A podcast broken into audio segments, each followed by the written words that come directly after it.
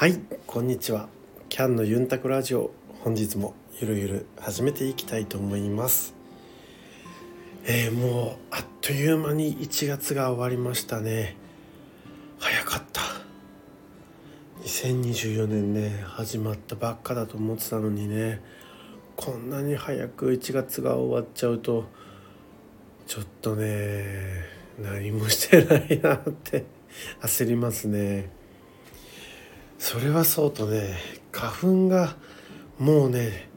今年早いですよね。飛び始めてしまってもう鼻水もズルズルだし目もしっぱしっぱだし頭はぼわっとするしなんか常に眠い感じになるし私はねもうだいぶスギ花粉にやられてます。スギ花粉持ちの皆さん頑張って生き残りましょう。これがね4月ぐらいまで続くんですよね。ちょっとねしんどいな。ラジオ収録でね鼻づまりのちょっと聞き苦しい声になることも多いかと思うんですけどもちょっとご承知おきください。それではまたお便りが届いてますので早速お便りの方を紹介していきたいと思います。ラジオネーム宇宙でラダタ。2丁目でゲロロさんです。宇宙でラダタってあれだよね。太陽とシスコムーンのあの歌ですよね。どんな歌だったかはちょっと忘れちゃったけど確か太陽とシスコムーンの歌だったはず。で2丁目でゲロロさん。汚くない？下品ですねゲロロさん。宇宙でラタタ2丁目でゲロロってちょっとね韻を踏んでますけど 踏めてんのかな？それでは投稿内容は、えー、未練があるわけではないのですが元彼が好きだった曲を今でも聴いたりカラオケで歌ったりしませんか？僕の元彼は某アイドルグループが好きでした。デートは握手会へ連れて行かれて元彼が僕のことをこれ彼氏とメンバーに紹介するのが定番でした。付き合っていた頃は某アイドルグループについて元彼から英才教育を受けたので僕も好きになりました。今でもその影響で付き合っていた当時の曲を聴いたり歌ったりしています。昔の恋人から普及されて好きになったものはありませんか？いやありますよ。昔の音楽とかさ好きなものとかさあのその当時付き合ってる人の影響ってすごい受けますよね。今までは通らなかったジャンルの音楽とかあと映画とかアニメとか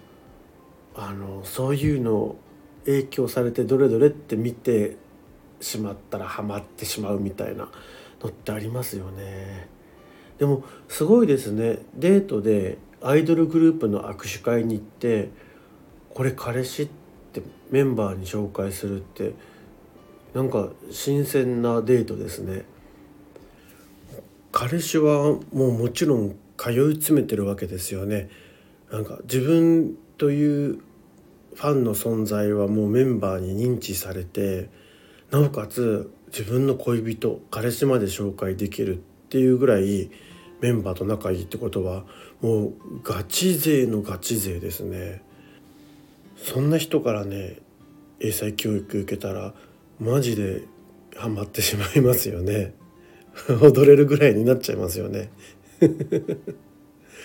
あの僕はね過去付き合った人の影響で好きになったなっていうグループは Perfume ですね。え Perfume? パフュームパフュームパフュームいつもねこれねイントネーション迷子になるんですよなんかこの前もあのパフュームの話になってなんかキャンちゃんさバキュームみたいな言い方でパフュームっていうよねバキューム？パフュームパパフュームどっちですか？かしゆかです。あーちゃんです。3人合わせてパフュームです。パフュームです。だからパフュームですよね。イントネーション的にね、パフュームですね。あの昔々もこれね十何年以上も前になるんですけどもその当時付き合ってた方のアラーム寝起きの目覚ましアラームがポリリズムだったんですよ。でその当時ポリリズムがちょうどもうヒットした時だったのかな。なのでそこからなんだこのキャッチーな歌はと思ってポリリズム聞いてそっからしばらくねあの新曲が出るたんびにその恋人と電話してその当時ね遠距離だったんですけど「聞いた新しい曲」M ミュージックビデオの DVD も買ったよみたいな話をしてね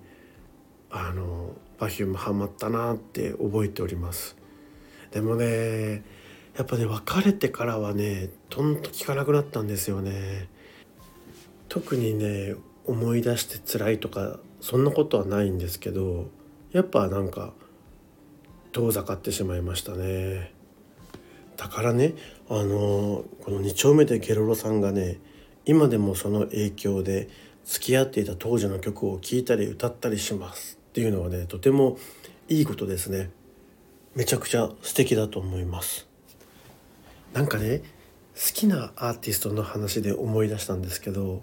この前友達とあの何人かで飲んでて「あなたの守護ディーバは何?」って話になったんですよ。守護ディーバって何？ってなったんですけど落ち込んだ時とか気分が下がった時とか、まあ、失恋した時とかなんだろう移動で環境が変わった時とかにその人の歌を聴いて励まされたりとかもう自分をチェアアップするようなディーバっていないの？みたいな話になってでその方のねその言い出した方の守護ディーバは椎名林檎さんだったんですよ。もう私は絶対椎名林檎よとか言ってなんかもう宗教のようにねあの信仰なさってたんですけどそこでねなんかその場に居合わせた人たちが「えー、それを言ったら」とか言って「うーん私はビヨンセだわ」とかさ「えーと僕は西野カナですね」とか「えー、それ言ったら最初にハマったの自分は愛子かもとかってそれぞれ出てくるんですよ。でなんかその中でも好きな曲とかを掘り下げて聞いてみたらその人のその時の状況とかが分かるからなんかすごいあの面白かったんですよね。であの僕ねキャンの守護ディーバ誰だろうって考えた時にわあこの人だっていう人がいたんですよ。いるんですよ。あのね僕の守護ディーバはね中島みゆきさんです。中島みゆきさんのね歌はねもうほんとパワフルだしもともとは母親とお母さんとカラオケに行った時にお母さんがカラオケで歌ってたんですよね。これ歌うのどうなんだろうって思うんですけど別れ歌とか一人上手とかがあの僕中島みゆきさんの最初に聞いた曲だと思うんですけどお母さんその時ちょっと辛かったのかな。なんかねあんまりポジティブな内容の曲じゃなかったんですけどでもやっぱ曲調とかフレーズがすごくキャッチーなのでめちゃめちゃあの子供ながらにすごいいいいい歌声いい歌手だなっていうのは思っててで小学校高学年中学校あの家なき子ですよ。足立由美ちゃんのね家なき子。同情するなら金をくれの家なき子であの空と君との間にがもうめちゃめちゃヒットしてそれであこの人あれだお母さんが歌ってた人だっていうので中島みゆきさんを知ってでどんどんどんどんねいい曲が本当にもう糸をはじめね「旅人の歌」とかさ「銀の竜の背に乗って」とかあと「命の別名」命につく別名って何だと思います？命。心なんです心。くーって思ってさマジで。何それ？ずるくない？って思って。もう私は中島みゆきさんめちゃめちゃ好きで。3月にねコンサートに行っちゃうんです。友達がねその当選してその譲ってくれて。もうねめちゃめちゃ楽しみでしょうがない。早く3月になってほしい。2月になったばかりだけどもう早く2月終わって3月になってほしいなって思ってるぐらいです。これ聞いてる方たちもね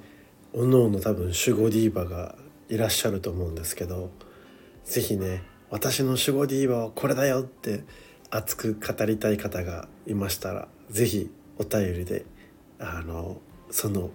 気持ちをねぶつけてもらえたらなと思います。では本日のキャンのユンタクラジオはここまででまた次回お楽しみに